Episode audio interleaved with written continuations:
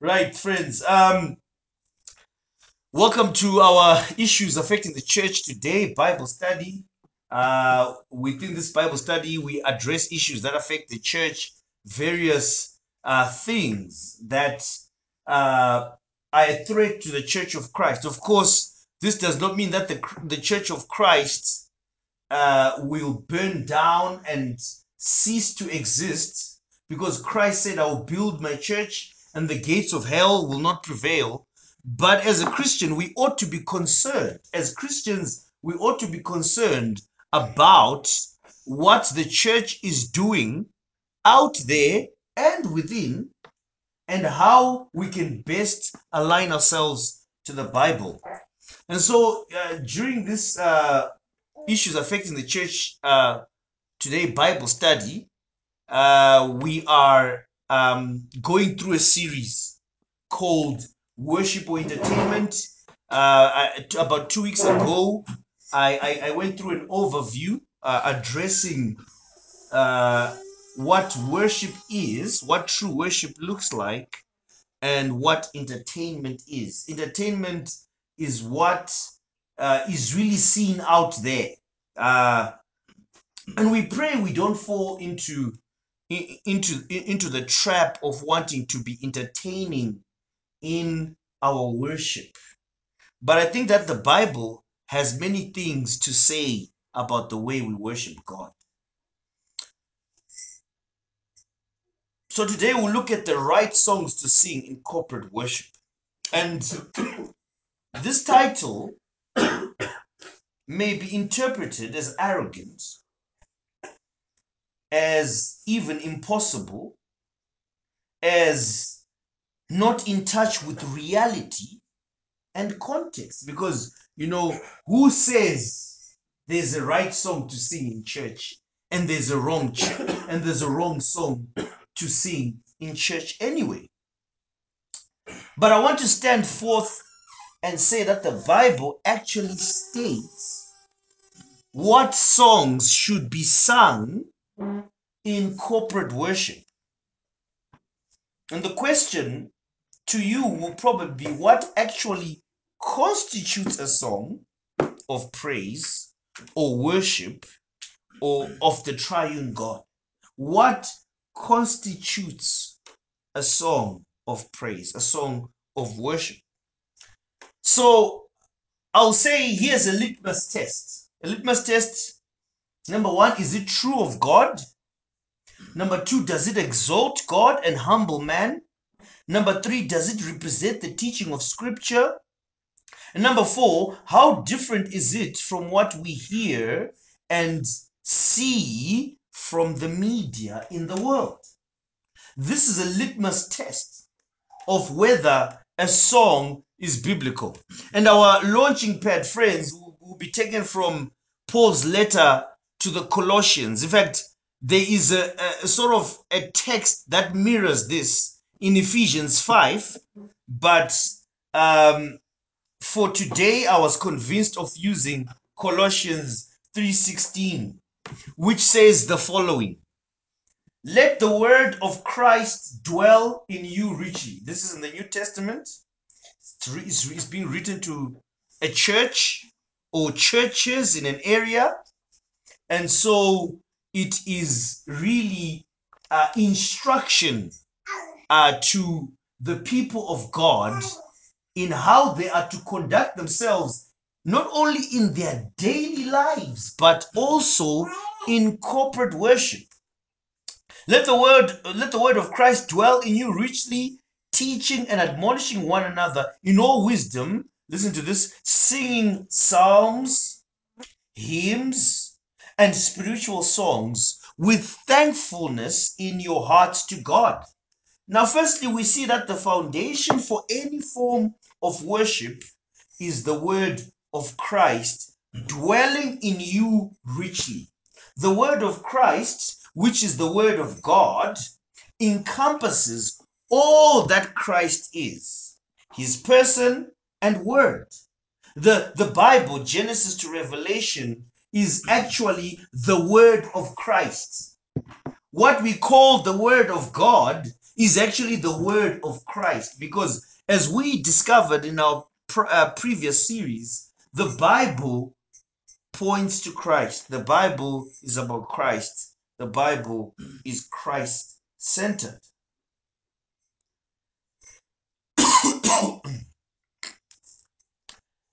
so, friends, this is in contrast, really, to what the world uh, thinks of when they think of worship. They, they, they, they don't really think of Christ. They don't behold Christ. They don't be, behold the substance of Scripture. They are devoid of the Spirit of God. And yet, and even in their worship, they respond in singing about what they are full of. But you, when you're filled with Christ and filled with the word of Christ, dwelling in you richly, you will teach and admonish one another in truthfulness, in the trusted word of Christ. But not only that, you what? Sing hymns and spiritual songs and psalms with thankfulness and gratitude to God. That is the Christian life. It makes up the Christian, this makes up the Christian life. The Christian ought to be someone who's praising and worshiping. They, they are meant to be admonishing one another in psalms and hymns and spiritual songs and teaching one another. But for them to be able to do that, they should be filled with the word of Christ, the word of God. Have you ever read the word of God and just wanted to sing? This is what the word of God does. You you read the word of God. The spirit of God co- uh, confronts you, convicts you of sin. You repent in sackcloth and ash, or you or you you give praise to God for for uh, for, for for for preserving you, and then you just want to sing. It's a it's it's, it's a response to who God is. Either in you you respond spontaneously or you respond uh you know not really as as quick as quickly but full of thought full of humility full of reflection and then you sing to god. Now i want us to break down what paul is talking about here when he says psalms uh, hymns and spiritual songs. Number one we'll look at psalms. Psalms are the hymn book of the bible. They have been neglect- neglected by the modern church in exchange for repetitive chorus choruses which center on uh, uh, uh, on certain themes and these can be chanted or sung for hours upon hours. But i found this definition of the psalms helpful. Psalms are poems and poems intended to be sung.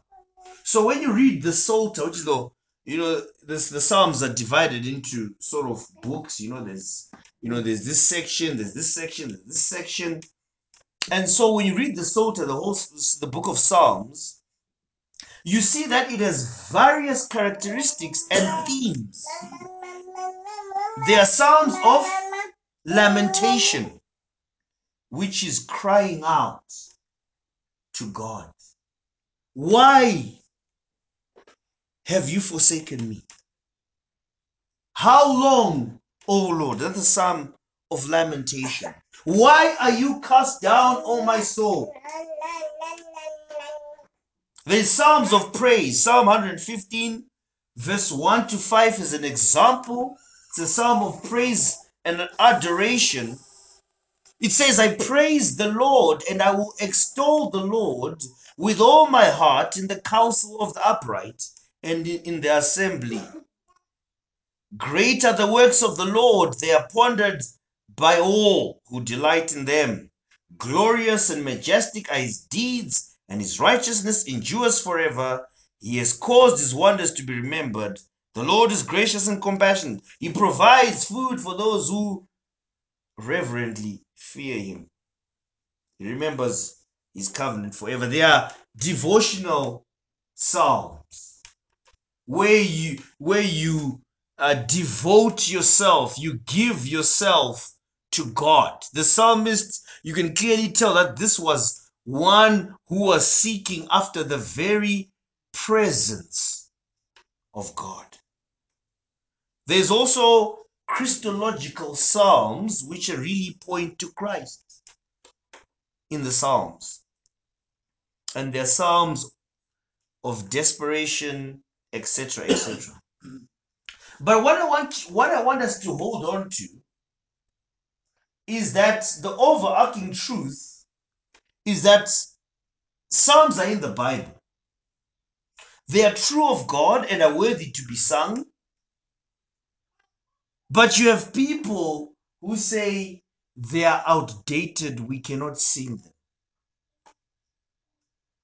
In fact, what they think about psalms, when you say we want to sing psalms as a church, they, they think that you want to sing in a boring melody that mirrors the 14th and the 13th century. So when someone thinks of a psalm, they go, maybe you just want to go, oh, oh, oh, and they're like, no, no, no, we don't want to, you know, we don't, we don't even want to sing those. And that is why the modern church has moved away from psalm singing. And I would say, friends, that is appalling. Because what we are missing out is the riches of pure devotional with the holy God through the lens of the, of the psalmists, through the lens of Asaph, the sons of Korah, David, etc., etc. All these psalmists who, who communed with God and, and, and sung back to him or, or wrote back to him. We, we miss out on this richness of the scriptures. Little wonder we don't know how to pray. We don't sing the psalms. Little wonder we fall into manifold temptations because we don't sing the psalms. And little wonder the church is very shallow nowadays. The church in Africa has been described as a mile wide and an inch deep. Because we have failed to go back to the Word of God. We have failed to, to sing songs. We have failed to go back and say, friends, let us have some psalms that we sing, even if we may not craft a tune. Let's recite them. Reasons why people don't sing psalms, they are dated, they're old and boring, you can't dance with them. So you can't dance to them. That is the African way of teaching. You know, you go to these theological colleges and, tea, uh, and, and churches. You hear, kunoku, tiri Africa. We're in Africa. Brother, musambotuze zvemapsalms toda kutamba, want to jive. You know? And then people say they're not contextual.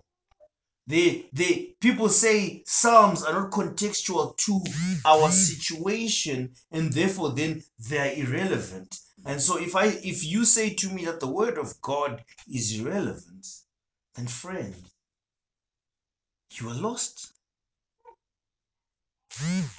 You don't know your left from your right. Secondly, I want us to look at hymns. What is a hymn? Technically, a hymn is a stanzaic metrical poem meant to be sung. All right? Jesus himself sang a hymn. He sang a hymn together with his disciples in the Last Supper. Mark 14, verse 26. We are not told the words, We are not even told the tune. We are told that Jesus sang a hymn. How many churches sing hymns? Why have you abandoned the practice of the church? if you say you're a Christian church, why have you abandoned the practice of the church? And you see that the early church sang hymns as part of their regular gatherings. First Corinthians chapter 14, verse 26. Corporate corporate gathering says each one has a hymn, each one has a song, each one has a revelation, etc. etc. Paul, when addressing the issues in Corinth, mentions that the, the people in Corinth were boasting about their gifts. Eh, it, they, were, they were also there was also haphazard worship that everyone had something. Each one is a hymn. Each one is a revelation. Each one is a prophecy. But you see, hymns were part of the local church, the the the, the first church, the early church. Paul and Silas, with their feet with their feet in stocks, in in in a Philippian jail, were praying and singing hymns to God.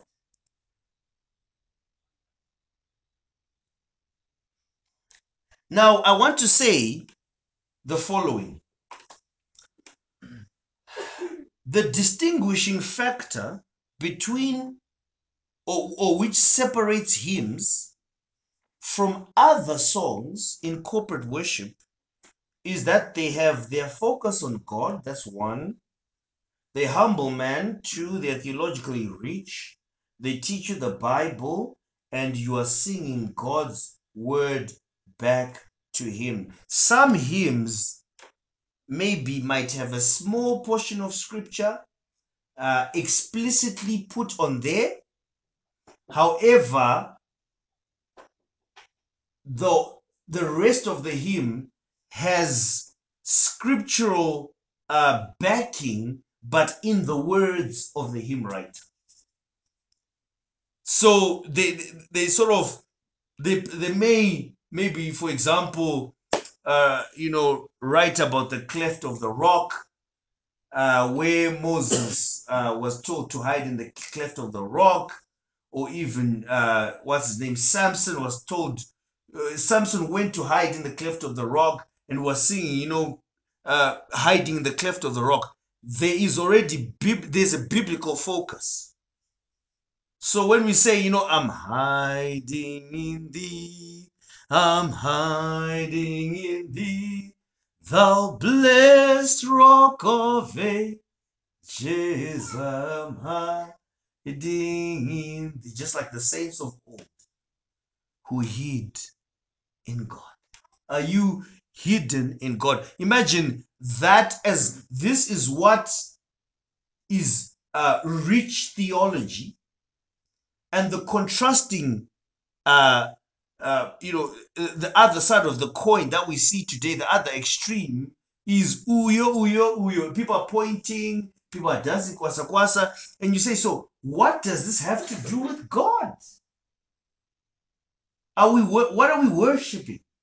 Self or God? Where do we see what is being done today in the Bible? So some old hymn writers, Martin Luther, he was a hymn writer, Isaac Watts, Charles Wesley, who was a Arminian, Fanny J. Crosby. In fact, uh, Charles Wesley was one of the most brilliant hymn writers, and he was Arminian. That says something. The, it actually says that the Arminians back in, in those days were actually biblical. If you read his hymns, if you read what he's saying, you're like, wow, this is brilliant. If you if no one told you that Charles Wesley, who lived, I think, in the time of George Whitefield, the Wesley brothers lived in the time of George Whitefield, and George Whitefield said of them that they will be closer to the throne of grace than him. they, they, their lives were so, were so set apart that they'll be closer to the throne of grace than him. These are the people who wrote some of the hymns that we sing today. And then, of course, to these days, we've got the likes of uh, Christy Getty, who are the modern day hymn writers. Um, you know, you've got uh, maybe an Acetia Light, um, um, yeah, Stuart Townend. I'm trying to think of that group, um, Sovereign Grace, which is, uh, uh, I don't want to strawman them, but they're, they're dispensational, but you can see it in the lyrics and all.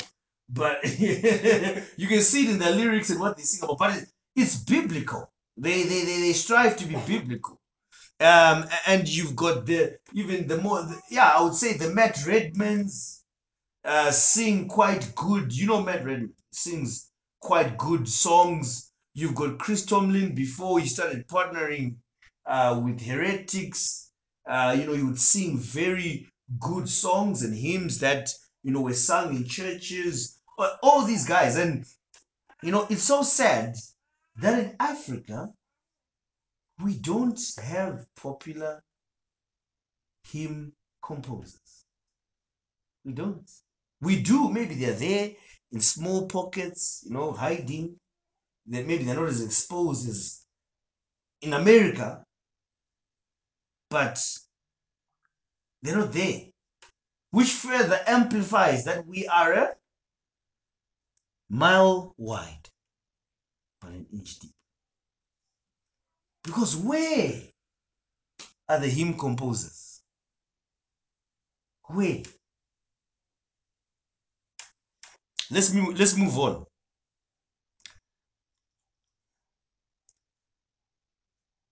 When you compare these guys that I've just mentioned to the likes of Bethel, Jesus Culture, Hillsong, you see that the songs that are sung by Hillsong are overly emotional. And of course, we can we can lament before a holy God. However, our lamentations should be rooted in truth and not falsehoods. Those people are their lamentations are rooted in falsehoods because their theology is false. What they believe in, if you go to their churches, some of the most damning heresies around, some of the most abominable practices, try, like trying to raise the daughter of a pastor to life after after death. And then you say this is whom we want to follow. This is whom we will sing. And so, and so friends i would even go as far as to say that we should sing songs of those whom we know are faithful in corporate worship. This will obviously take hard work of research but may we research uh, and really uh, and really find out who are these people that we are singing their songs. And then lastly, we've got so psalms, hymns, spiritual songs. A spiritual song can be any song with a spiritual theme, including songs of testimony and admonition. So, for example, you can tell the difference between a song that is sung to God and a song that is sung unto man. You can tell the difference between what is uh, for Jah praiser and what is for God. That is what a spiritual song is. So it's more spontaneous. It's like, let's say maybe you're having an event and people uh, are, are excited at, at what has happened. People have been married, right? We respond with spontaneous clapping and singing a song of, of, of, of, of, praise, which can be said or is a spiritual song. And that song is rich in theology, but is not really, they're not, it doesn't have many stanzas. So for example, let's say maybe you are singing, you, you are at a, maybe at a Roora event and you want to sing a song, uh, a spiritual song. You can sing about, you know, um, he has brought us thus far by his grace. Oh, blessed, oh, blessed be God. All right. You can even sing How Great Thou Art, etc. etc. But you probably won't sing the most complicated hymn with all the stanzas and you know you don't even know what the words are it's like if you remember at um, at, at tapiwa's wedding we didn't have the songs of uh um oh, sorry we didn't have the lyrics of um my hope is, is was it my hope? Ndinoshamisa kwazvo okay. That song is uh, is a hymn all right? And so we could not sing it because we didn't have what? The the words. But if someone had chosen another one you know that people can clap to and they remember that that is one which is a spiritual song.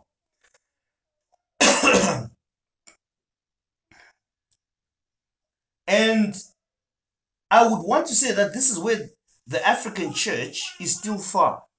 We are still shallow.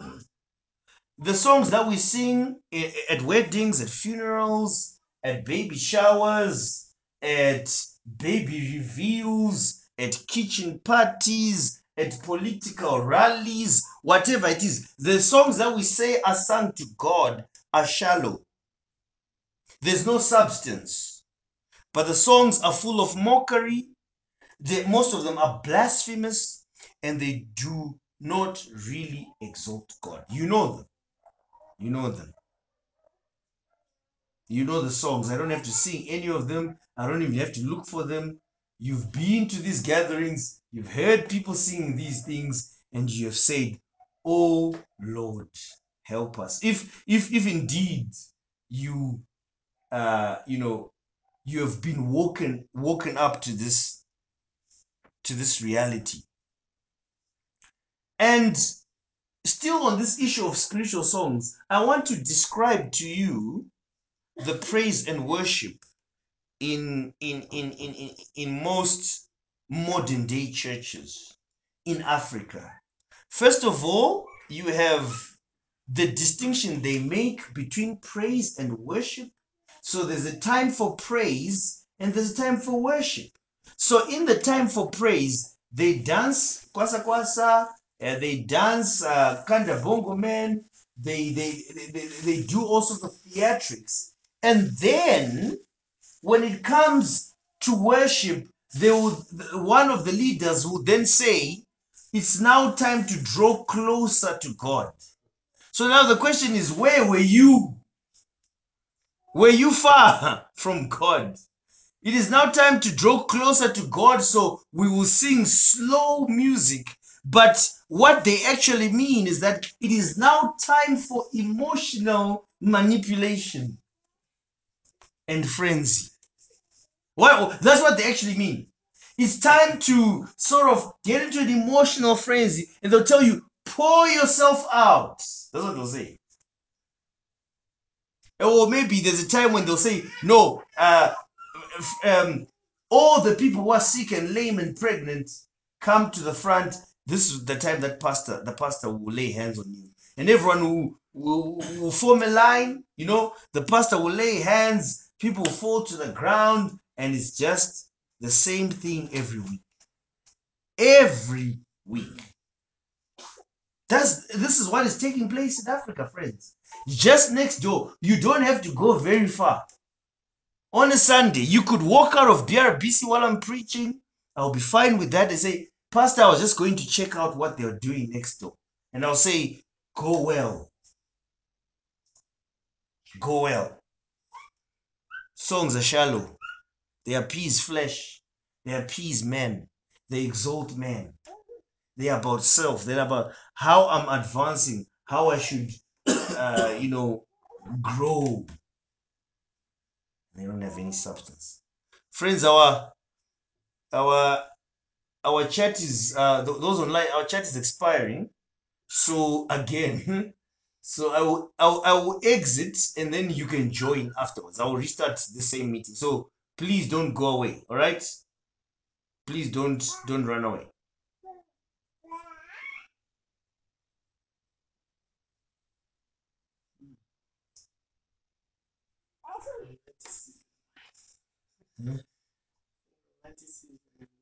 romanticism in worship and we we we must be we must be discerning really um you know in what we sing and what we actually pass as worship. You know we, we, it's not it's not so much so that we will always have the perfect theology or perfect songs but we need to make sure we do our research to say "Ah, uh, are these songs that we're singing actually you know praiseworthy do they exalt god? Which is why some sects of christianity have actually nominated only to sing psalms. They don't sing anything else. Because they feel like if they deviate from the psalms they've deviated from the teaching of scripture. And so they're no longer singing scripture. Presby- many presbyterians sing psalms only. Baptists have abandoned the psalms only plan. They say it's okay they're songs which pass as as god glorifying hymns and spiritual songs. All right. So let me let, let, let, let me conclude. Let me conclude by getting an excerpt on puritan worship. And what john owen says uh, on worship. He says what does god require of us that by faith we glorify him and he accepts us? He requires that we worship him in the ways that he appointed. How does god make known to us these ways and means of worship? He makes them known by the written word of god alone which is the full and perfect revelation of the will of god for his whole worship. May the church add religious activities or images to help people worship? No because all acceptable worship is by faith, and faith always looks to the promises and laws God has given us through Jesus Christ. This is a Puritan applying the regulative principle of worship. He says we don't need all these these these things that people do. We need to worship by faith, in spirit and in truth, as God has said. So, friends, I think this is where we'll stop for today. And I I I, I want to ask questions today. and then you guys can also ask me or ask everyone. But I want us to get a discussion going on on this topic.